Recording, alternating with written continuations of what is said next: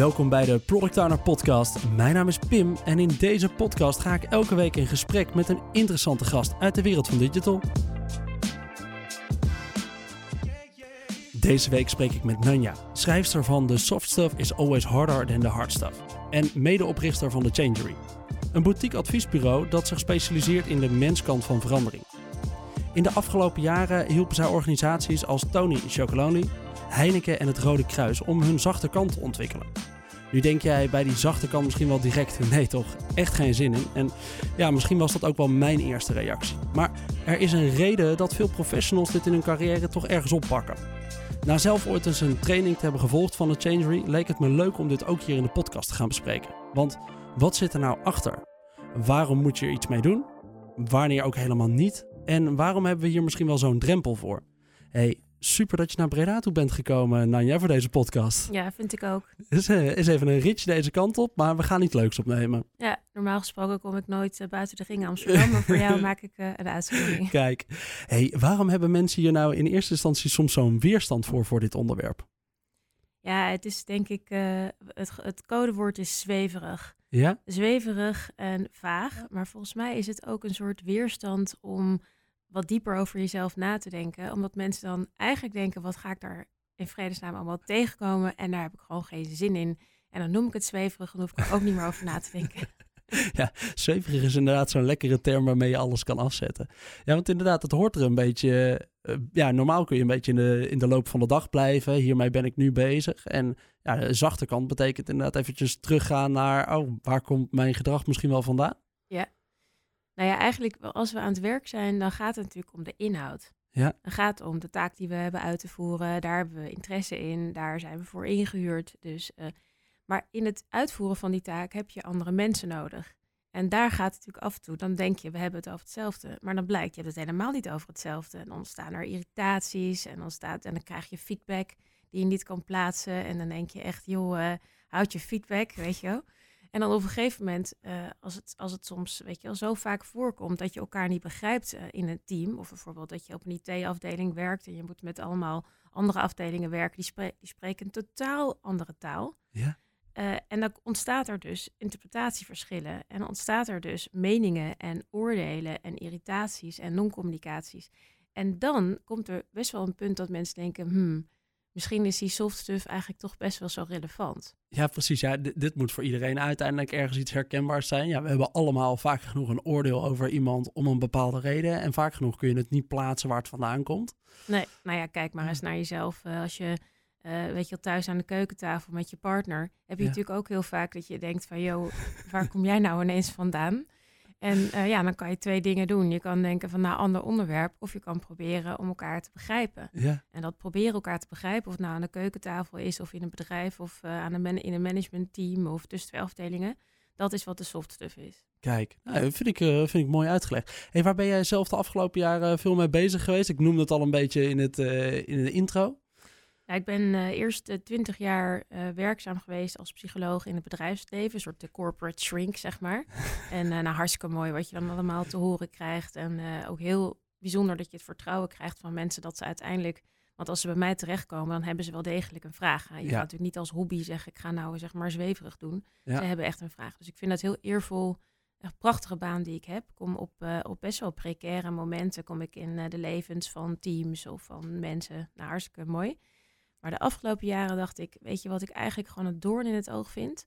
Is dat uh, wat ik doe en de, de tarieven die gevraagd worden voor, weet je wel, mensen zoals ik, betekent eigenlijk dat het alleen maar voor de happy few toegankelijk is. Alleen maar voor de deftige mensen in de, in de boards en de executive teams. En uh, natuurlijk eigenlijk bizar, want je wil dat iedereen, maakt niet uit hoeveel je verdient, welke plek je in een organisatie hebt, hoe oud je bent. Iedereen die zichzelf wil ontwikkelen, wil je eigenlijk gewoon toegang geven tot hoe doe je dat nou? Ja, in ieder geval de kans geven ja. om hiermee aan de slag te gaan. Ja, en dat vind ik gewoon zo'n uh, mooie missie. En iets wat ik eigenlijk al met mijn collega's al jarenlang van plan was, maar maar nooit heb gedaan. Hebben we het afgelopen twee jaar uh, werkelijkheid gemaakt. Dus we hebben eigenlijk onze hele uh, visie, ons hele aanbod, eigenlijk al onze best practices hebben gedigitaliseerd. In een waanzinnig mooi, mooi programma, een mooi aanbod waar iedereen, wat, wat toegankelijk is voor iedereen. En dat heet YouGuru. Kijk, oh wat tof. Ja, en dat is dus uh, de Changer inderdaad, het, uh, het adviesbureau wat erboven hangt. En uh, YouGuru eigenlijk de online applicatie die, ja, waardoor je het eigenlijk wat meer toegankelijk kan maken voor meer mensen. Omdat er niet elke keer direct een aantal uren van jullie nodig zijn. Ja. Wat cool, wat cool. Hey, en daarnaast heb je dus ook wat boeken geschreven. Of in ieder geval één boek is al uit. Is dat tweede boek al uit? Ja. Ik weet dat je ergens mee bezig was. Ja, het, uh, ik heb een aantal boeken geschreven in, uh, in het verleden. En het meest recente ligt nu uh, bij de uitgever. Super spannend. Ja. ja. Wat is het tweede boek? Of wat is het laatste boek wat er nu uitkomt? Het laatste boek heet Ego Trip. Ja. En Ego Trip is natuurlijk een beetje als met een knipoog bedoeld. want we hebben allemaal het wel over ego's. Maar als je ego even opvalt als hoe zit jij nou eigenlijk in elkaar? Ja. Hoe ben jij geworden zoals je bent geworden? En waarom denk jij wat je denkt? Wat weet jij, waar ben je bewust van en waar ben jij dus helemaal niet bewust van? Uh, dan kan je dat boek lezen en dan maak je eigenlijk een trip door het ego. En zo leer je helemaal kennen hoe mensen denken, hoe mensen op elkaar reageren. En hoe je meer vrijheid van denken kan creëren door die ja, door dat boek te lezen en door bewustwording. Ja. Dus als iedereen gewoon dat boek leest, dan wordt eigenlijk de hele maatschappij een stuk makkelijker en beter. een stuk leuker van, ja. Nee, precies. Hè. Er wordt vaak natuurlijk gezegd, zet je ego even aan de kant als je bepaalde keuze moet maken. probeer dat maar eens. Ja. terwijl je ego je soms inderdaad best wel even een tijdje in de weg kan zitten. Nogal, ja. Mijne ook hoor. en ik heb notabene een boek geschreven.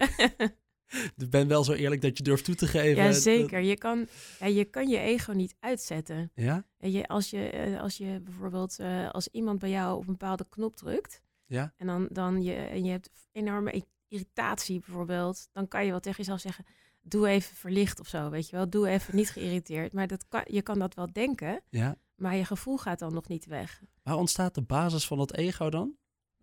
Op basis van het ego, dat is echt instinct. Hè? We zijn natuurlijk ook gewoon dieren. Ja. En, uh, en, en instinctief reageer je op prikkels op de omgeving. Dus, en dat kan zijn irritatie, of het kan zijn dat, uh, dat je bijvoorbeeld iemand tegenkomt waar je een beetje onzeker van wordt. En uh, nou ja, onzekerheid, dat willen we allemaal niet. Dus wat doen we in plaats van dat we die onzekerheid toelaten? Dan gaan we een oordeel bouwen over iemand. En dan vinden we iemand gewoon heel erg stom. Uh, want dan hoeven we niet aan onszelf als het ware toe te geven dat we eigenlijk een beetje onzeker worden van die persoon. uh, dat is gewoon een voorbeeld van hoe het ego allerlei, zich in allerlei bochten wringt om onszelf een beetje te beschermen tegen de, tegen de wereld, om onszelf neer te zetten. En zonder ego kan je ook helemaal niet werken of relaties. Uh, weet je, je hebt je, je ego hebt ook, ook, nodig. nodig ja. ja. En weet je ook, ego's, als je eens nadenkt over al het moois wat er gemaakt is in de wereld. Bijvoorbeeld uh, kunstwerken of gebouwen of bedrijven of uh, jouw bedrijf of deze podcast. Ja. Die worden eigenlijk allemaal gebouwd vanuit uh, nou, bijvoorbeeld enorme motivatie om iets beter te maken of enorme frustratie dat iets er nog niet is wat er wel zou moeten zijn. Bijvoorbeeld kunstwerken, muziekstukken. Ja. Allemaal geboren uit zeg maar die ego-kronkels. Dus het is niet zo dat het ego fout is. Ja het ego is ook heel cool. Ja. En, uh, en, je moet een beetje met je eigen ego leren leven. Ja, je moet je er alleen bewust van zijn dat je er een hebt. ja. Oh, wat goed. Ja. Hey, wat, uh, wat wel leuk is, ik heb uh, ooit bij jullie uh, in bij Yoguru wat geholpen toen de tijd tijdens dat project. Ja. en zo kwam ik met jullie in aanraking en kwam ik te maken met wat jullie nou eigenlijk deden. En nou, daarom moet ik toegeven dat ik misschien wel als zo'n meer luisteraars hier daar toch een beetje zo'n ja, wat weerstand ook tegen had. Dat ik dacht, ja, waarom zou ik daar nu weer mee bezig gaan? Ik ben toch gewoon nu lekker waar ik nu ben. Ik ben toch gewoon goed bezig. Waarom ben ik daar mee bezig? Op een gegeven moment kreeg ik van jullie het aanbod. Joh, als je wil, mag je uh, een keer een van onze trainingen gewoon eens een keertje doen.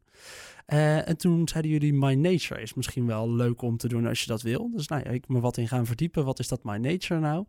Misschien kun jij wel eventjes aan de luisteraars kort uitleggen wat dat My Nature is. Dan leg ik daarna wat uit over hoe ik dat toen ervaren heb. En hoe ik misschien daarna wel anders erover begon te denken. Ja, ja My Nature is een van de producten van Yoguru. Dus uh, dan ga je een dag naar een uh, natuurgebied bij jou in de buurt. Of, zelfs als je op vakantie bent, trek je een dag uit. In ieder geval, je gaat een dag in de natuur alleen. En je krijgt uh, eigenlijk een soort van podcast die een hele dag duurt. Ze op je oortjes in je oren en je drukt op play. En dan ga je eigenlijk, word je de hele dag meegenomen met, al, aan de hand van allemaal opdrachten en vragen en podcast om over jezelf na te denken. En dat doe je op basis van een bepaalde vraag die je hebt. Dus stel dat je een vraag hebt die je, waar je al langer mee loopt, die een beetje op het gebied zit van ja, je, je- jezelf ontwikkelen. Vraag die niet zo makkelijk te beantwoorden is. bijvoorbeeld, eh, ehm, eh, ik, eh, ik ben niet meer helemaal happy in mijn baan. Ehm, is dit nu, weet je wel, wat is het, is het tijd voor iets nieuws? Of ik krijg de hele tijd dezelfde feedback. Ik loop een beetje vast in een patroon. Of nou, welke vraag het ook is. Met die vraag ga je My Nature in. En dan ben je eigenlijk de hele dag in je eentje. Maar met ons in je oren eh, probeer je gewoon die vraag eh, stapje voor stapje te beantwoorden. Ja, ik vond het dus inderdaad wel heel cool opgezet. Je krijgt een soort pakket thuis gestuurd en eh, daarin zitten wat onderdelen, wat kaartjes. En je krijgt inderdaad een, een link naar een podcast. Nou, dat is sowieso wel fijn. En je loopt dus de natuur in, je doet die oortjes in en je gaat aan de slag. En volgens mij was ik bezig met een vraag waarom ik mezelf overal verantwoordelijk voor voelde. Want dat is iets wat ik nogal doe. Ik, ik voel me overal verantwoordelijk voor, maar waarom doe ik dat in godsnaam? Ja. En eigenlijk door die dag heen ga je dus eerst denk je, ja, moet, gaan we dit echt doen? Ga ik nou met oortjes in hier, met een rugtas op, door een, niemand kijkt. door een natuurgebied heen lopen? Oké, oké, ik heb een schriftje bij me. Nee, nee, hier heb ik al helemaal veel zin in. Ja, Eh, maar ja, dus, nou ja, maar eventjes over die eerste drempel heen. En op een gegeven moment begin je te lopen. En dat ga je door een soort hele mooie opbouw. Ik vind dat echt cool verzonnen. eh, door een soort mooie opbouw heen. Waarin je eh, begint met uiteenzetten wa- wat je er zelf van vindt. En waar je toen mee bezig bent, was. En nou, wat andere mensen dan veroordelen over jou. En nou, zo bouw je het eigenlijk helemaal op. En aan het einde van die dag kom je eigenlijk tot het punt dat je afscheid zou willen nemen van drie gewoontes of drie dingen die je doet. Ehm, en ik weet dat ik dat toen deed. Ik heb me er echt even aan overgegeven aan het proces. En ik was er klaar mee. En ik, nou, ik wilde er achteraf een soort recap van schrijven. En tijdens die recap kwam ik er eigenlijk wel achter. Oké, nou hier had ik me dus zelf altijd tegen verzet. als, als het bedrijf had gezegd, Pim, je moet dit gaan doen. no dan way. had ik echt gezegd, ja, Ja. jongens, het is, Ja. eh, het is goed, ga ik Ja. niet doen. Eh, maar nu kwam het vanuit een soort eigen keuze. En toen heb ik het, en aan het einde van die dag dacht ik echt, ah ja, Ja. hier heb ik wel echt even wat geleerd. En hier heb ik niet wat geleerd over wat de nieuwste e-commerce trends zijn. Of eh, wat we de komende jaren gaan veranderen in de economie. Maar gewoon iets geleerd over mezelf. Waarom doe ik nou bepaalde dingen? Ja. Vond ik, ik, ik vond het echt fascinerend. En, eh, ik Ja, en ook wel wat je zegt. eh, ik geloof ook echt dat je dit soort dingen alleen maar kan doen uit vrije wil. Ja. Je kan nooit eh, aan tegen iemand zeggen, je moet je ontwikkelen. Je kan wel zeggen, hier is feedback en hier, je moet iets met gedrag en weet je wel, go fix. Dat kan je zeggen. Ja. Maar je moet echt iets diepgaands aanpakken. Dat kan je alleen maar doen als je dat zelf ook wil. Of als, weet ik veel, je echt tegen bepaalde grenzen aanloopt. Ik weet dat ontzettend veel mensen van alle leeftijden zijn die echt tegen een grens aanlopen van eh, werkdruk. En dat ze ehm, ehm, eh, bijvoorbeeld eh, zich zo verantwoordelijk voelen dat zowel thuis als op het werk niet lukken om dingen aan andere mensen over te dragen. Of om aan het eind van de dag je telefoon uit te doen en er niet meer naar te kijken. Er zijn zoveel mensen die hier tegenaan lopen. Ja, en dan lig je daar s'nachts wakker en dan. Weet je, dus er zijn heel veel ingangen waardoor je wel op een gegeven moment een soort urgentie krijgt van, hm, dit is blijkbaar zo'n iets wat zo diep in mij zit, dat ik er toch naar op zoek moet. Ook al vind ik het stom en soft en zweverig. Ja. en ik vind zelf altijd, eh, ik, ik moet zelf altijd, altijd gewoon heel erg lachen om de weerstand die mensen hebben, ook die ik zelf heb. Want ik vind zelf, als ik Ja. heel eerlijk ben, vind ik het ook zweverig. ja. Maar omdat ik er zelf op die manier naar kan kijken en het, ik neem mezelf ook niet al te serieus. En ik prop je guru ook vol met alleen maar heel veel grappen. Want ja, weet je, uiteindelijk zijn we natuurlijk allemaal gewoon een beetje gekke wezens en een beetje doden in de woestijn. En als je dat maar in je achterhoofd houdt, dat Ja. niemand perfect is. En iedereen heeft deze vragen. En het is gewoon een kwestie van dat je er ook een beetje om kan lachen. Nou, dan wordt het al een stuk minder eh, zwaar, zeg maar. Precies, ja, en dat, van, dat vind ik het altijd mooi. En daarom wilde ik jou ook wel in deze podcast hebben. Jij kan het ook brengen met een niet al te zweverige blik. En gewoon ook, ja, dit is wel de realiteit. En ja. Ja. hierop staat het wel. En dit is inderdaad gewoon een beetje stom. Ja. Ah, ja, Ja, maar er zit wel iets achter. Precies. Dus, ja, het eh, is, het is stom en, eh, en de moeite waard. Ja. En op het moment dat je het niet de moeite waard vindt, dan heb je misschien ook geen vraag. En dan hoeft het ook helemaal niet. Want laten we wel wezen, je hoeft je niet helemaal diep te gaan ontwikkelen. Ja. Het is geen verplichting. Dat iedereen schrijft erover en dan weet je alsof we allemaal moeten veranderen. Dat is natuurlijk helemaal niet zo. Ja. Dat waar- wanneer moet je er wel mee aan de slag en wanneer moet je er niet mee aan de slag, inderdaad. Ja, Ja, dus nou, ik denk dat er op eh, dat bij, eigenlijk bijna iedereen, eh, ik wil niet zeggen iedereen, want ik weet natuurlijk niet of er ooit eh, een witte raaf is, als het ware. Ja. Maar ik denk dat bijna iedereen in zijn of haar leven op een punt komt dat je tegen iets aanloopt. Of iemand loopt tegen jou aan. Ja. En het kan zijn privé, hè, je relatie, je relatie met je ouders, eh, ziekte. Maar ook gewoon op het werk. Hè? Dat je carrière gewoon niet opschiet. Dat je voelt dat je, dat je totaal niet meer geïnspireerd bent. Dat je, of bijvoorbeeld dat heel veel mensen hebben, dat ze heel erg onzeker zijn uh, over of ze het wel kunnen. Dat noem je het imposter syndrome. Ja. Dat je het gevoel hebt van, uh, oké, ik krijg altijd wel complimenten, maar eigenlijk zien zij niet dat ik er eigenlijk helemaal niks van bak. En daar komt een keer iemand en die gaat bij op de deur kloppen en ik doe de deur open en die zegt, ik heb jou door. Jij kan niks. dat heet het imposter ja? syndrome. Heel veel mensen weten niet dat dit gewoon heel veel voorkomend ding is. Weet je, en dat zijn gewoon aanleidingen waardoor je op een gegeven moment denkt van oké, oké, nou vooruit dan maar. Ik zet mijn weerstand opzij. Ja. Kom erop, weet je wel. Juist, ja, ja precies. Wat je natuurlijk veel onder eh, jongeren en misschien ook wel extra in die, in die techsector ziet, is veel burn-outs en inderdaad dit, soort, uh, dit soort zaken waar je inderdaad van denkt, ja, ik ben hier nou wel de hele dag bezig, maar kan ik dit wel en zo? Ja. Wat, wat zit er daarachter en wat, kunnen we, wat leren we daar nu ondertussen van? Ja, nou, ik heb uh, in mijn werk natuurlijk ook heel veel voor bedrijven gewerkt. met alle afdelingen die daaraan meededen. Ook de technische afdelingen. Ja. Maar ook bijvoorbeeld de financiële afdelingen. Ja die mensen die zijn natuurlijk gewoon, dat zijn allemaal super slimme lui die gewend zijn om al hun analytisch vermogen te richten op de technologie of de finance of wat dan ook. En die zijn er helemaal niet aan gewend om diezelfde uh, analytische blik op zichzelf te richten. Ja. Terwijl daarin, uh, dat probeer ik ze dan echt te leren, maar dan moet ik dus met heel veel grappen en gollen en een beetje verleidingstechnieken proberen eventjes de blik op zichzelf te, te richten. Want dan komen ze erachter dat door, door een beetje afstand van jezelf te nemen, ja. En stel dat je gewoon, jij bent al jouw eigenschappen en al jouw, weet je, wat dieper liggende en al wat, wat oppervlakkige eigenschappen, die hang je aan een wasmolen. Weet je, zo'n ouderwetse Ja. wasmolen die je oma vroeger in de tuin had staan, weet je, die je rond kan Die- draaien. ja. Je hangt alle t-shirts en alle broeken, dat zijn allemaal jouw eigenschappen, die hang je daarop. Ja. Doe je twee stappen achteruit en dan loop je eromheen. Ja. Dat vermogen, dat moet je leren. Want normaal gesproken ben jij de wasmolen. En iedereen zegt, ja, dit t-shirt is vies en dit is niet, weet je wel. Dan Ja. denk je, ja, eh, weet je wel, rot op met je feedback. Maar als jij kan zien dat, die, dat je stapjes achteruit kan nemen en dat je ernaar kan kijken. Aha, dus dit is hoe mensen mij zien. Dus dit is waarom ik mezelf soms in de weg zit met mijn gedachten. Hè, bijvoorbeeld een hele belemmerende gedachte is, ehm, ze kunnen niet zonder mij. Ja. Of ehm, eh, ied- eh, iedereen is gek eh, en ik ben de enige normale. Of het heeft geen enkele zin om mezelf uit te proberen te leggen, want snappen toch niet of niemand echt geïnteresseerd. Of als ik me kwetsbaar opstel, dan vinden mensen me zwak. Of, Ja. Pim, zo kan ik echt Precies, nog wel ja. Even zijn, doorgaan. Ja, het, is, het zijn allemaal mensen, eh, waar ik er misschien ook wel eentje van ben. Wij moeten de hele dag op allemaal projecten en op eh, productontwikkeling allemaal een beetje een helikopterview houden. Ja. We moeten altijd overkijken, oké, wat gebeurt er op de langere termijn? Wat is daar de invloed van? Hoe Ja. gaan we die roadmap schalen? Ja. Eh, En waar ik jou dan toe zou verleiden, Pim, is om even die jezelf. helikopterview even op jezelf toe te precies. passen. Want dat is inderdaad het verschil. We doen het allemaal wel op ons werk, maar pas je hem wel eens op jezelf toe. Ga Ja. eens even boven je eigen gedrag zijn. Want ergens zijn wij ook maar gewoon een paar levende wezens op deze aardkloot. Ja. Eh, kijk Ja. eens vanuit, vanuit die blik op jezelf. Ja. dat is wel hele... Maar hoe start je hiermee? Wat, wat is de eerste stap die je, die je neemt als je... Dus ja, we hebben ergens al wel gezegd...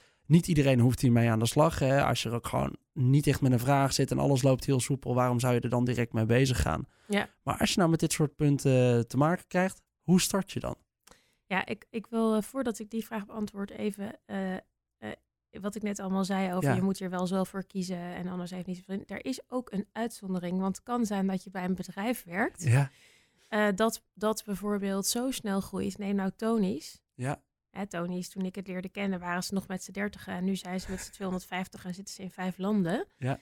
En dan kan het zo zijn dat ehm, de groei van het bedrijf eh, no- noodzaak geeft om als teams en als afdelingen met elkaar dit soort sessies te doen. Ja.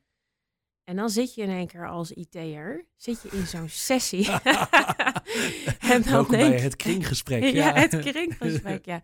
ja en dan, dan kan ik niet ontkennen dat dat ook wel echt een aanleiding kan zijn. Dus dan Ja. is het niet zozeer jouw persoonlijke noodzaak, Ja.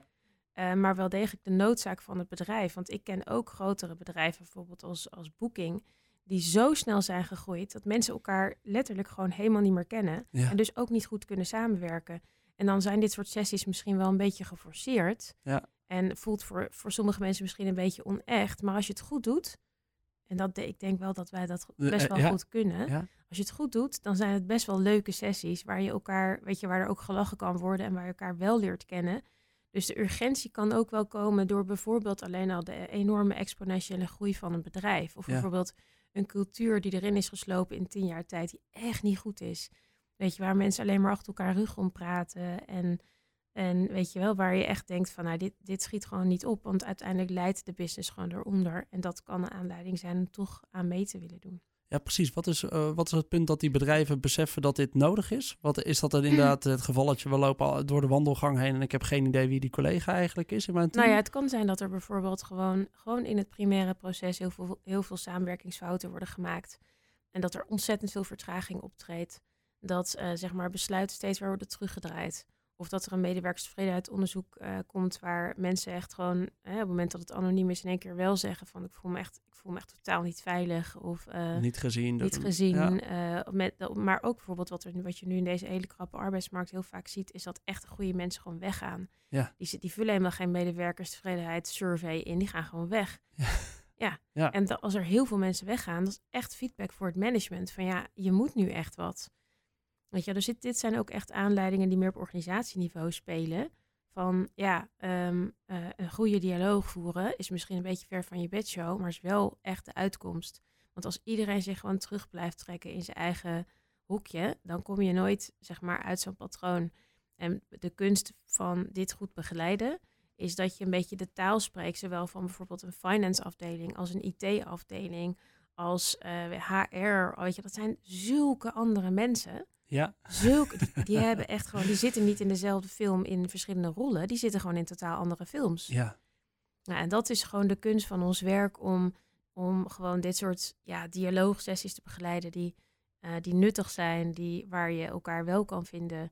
En uh, ja, waar je gewoon toch uh, een begin kan maken van veel betere, fijnere samenwerking. Zie je dat meer bedrijven en meer mensen hier de afgelopen jaren mee bezig zijn dan bijvoorbeeld 15, 20 jaar geleden toen je hiermee startte?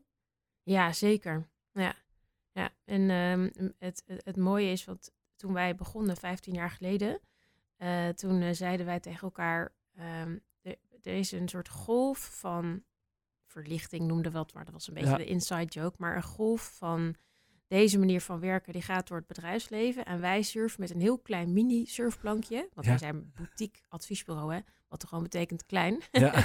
dus wij staan op een mini-surfplankje, staan we voor, boven, of zeg maar aan de voorkant van die golf. Ja. Let maar op. Maar op die, toen wij over dit soort hele softe dingen gingen praten, nou man, dat, dat was echt.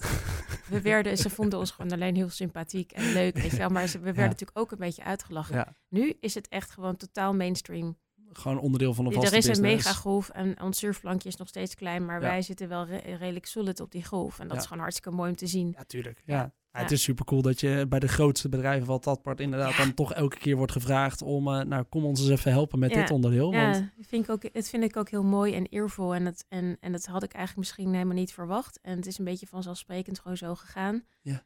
Uh, omdat je gewoon ja, een bepaalde toon probeert aan te slaan van het is echt niet dat ik het allemaal beter weet, maar ik ben wel iemand die alle roze olifanten gewoon een beetje met een knipoog wel allemaal op tafel legt. Ja. Dus ja. Kijk. nee, goede toelichting, goede toelichting. En inderdaad, ja, het wordt dus vanuit, in mijn ogen ook, of vanuit steeds meer bedrijven wordt dit gefaciliteerd, omdat we ja, ook gewoon wel hebben gezien dat de afgelopen jaren uh, met ook wel de opkomst van meer tech en nog meer je werk mee naar huis nemen, uh, er steeds meer burn-outs ontstonden en dat mensen daar veel meer mee bezig zijn. En dat je als bedrijf gewoon niet meer je, ja, je ogen dicht kan houden voor het feit dat je werknemers af en toe uitvallen. Ja. Um, en dat je dat soms maar gewoon beter voor moet zijn. En ja. moet zorgen dat je mensen op weg helpt om ook met dit deel van hun leven ja. uh, goed bezig te zijn. Ja, een beetje bewustwording creëren. Ja, dan ga ik even terug naar de vraag die ik daarvoor stelde. Ja. Hoe start Hoe, ik hiermee? Hoe start je ermee? Nou, um, er is een, um, uh, er is een truc. nou. Die ga ik je gewoon onthullen. ik ga het gewoon vertellen. Ja. Er is een truc en die, um, uh, je moet namelijk altijd de boel een beetje ontregelen. Hè? Dus om, om iets in beweging te krijgen, moet je iets een beetje door elkaar uh, schudden. Ja. En de truc heet feedback.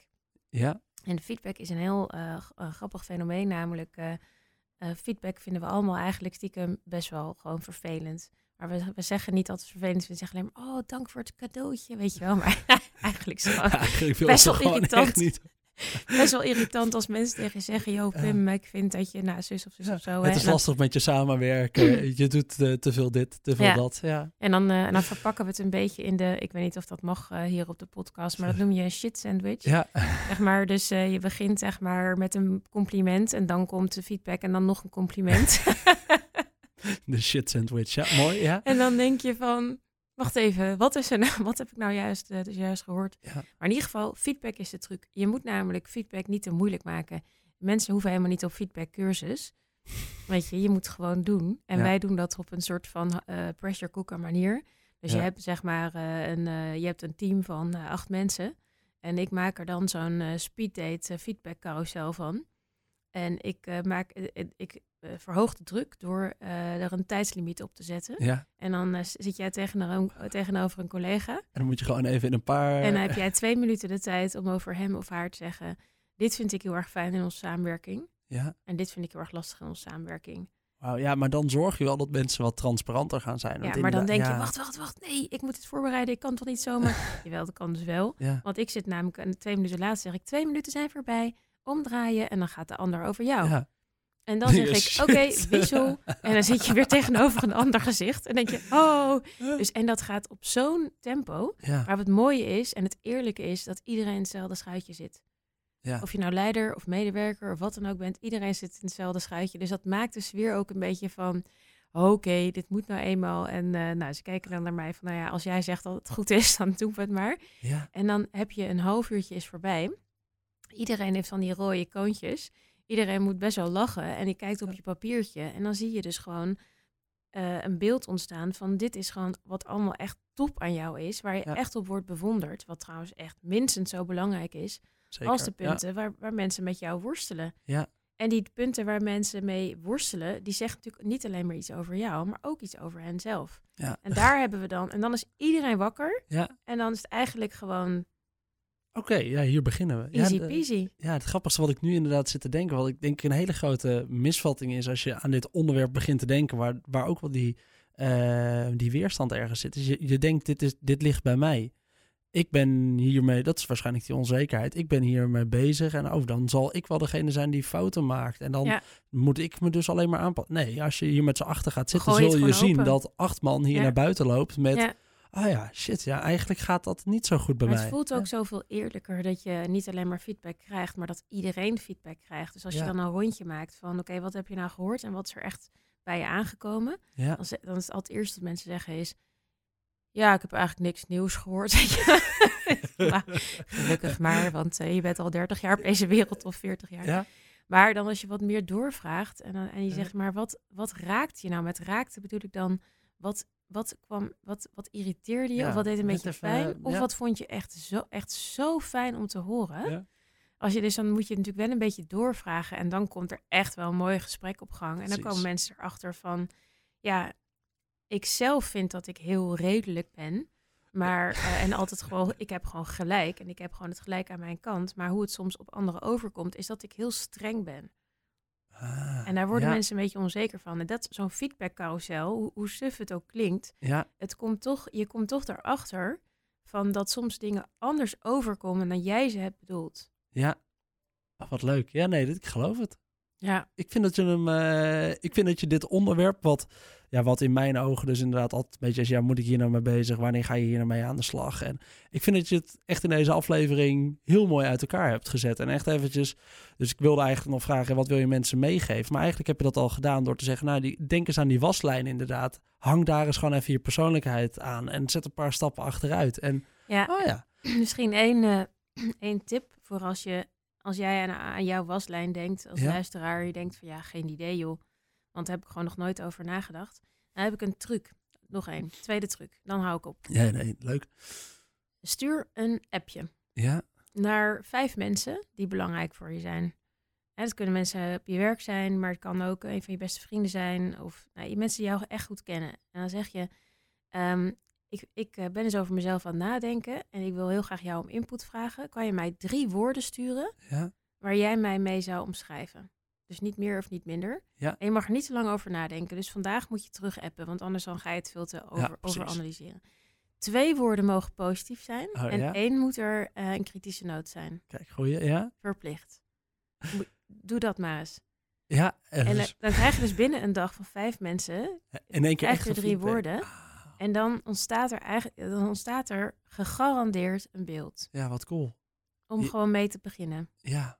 Ja, en het, ja, het allerleukste is natuurlijk dat we dit allemaal zo lang mogelijk kunnen uitstellen als we, als we maar willen. Maar als je het nou gewoon dus nu vast in je agenda Ja. zet. Ja. Oké, nou ik ga het nu echt niet doen, want nu is het druk. Maar zometeen in die zomerweken, als Ja. het wat rustiger Waarom is in je je? hè? Want agenda. je kan ook na het luisteren van deze podcast denken, weet je wat, ik ga het gewoon doen. Vijf minuten werk. Ja, ja, je bent er ook zo mee klaar. Ja.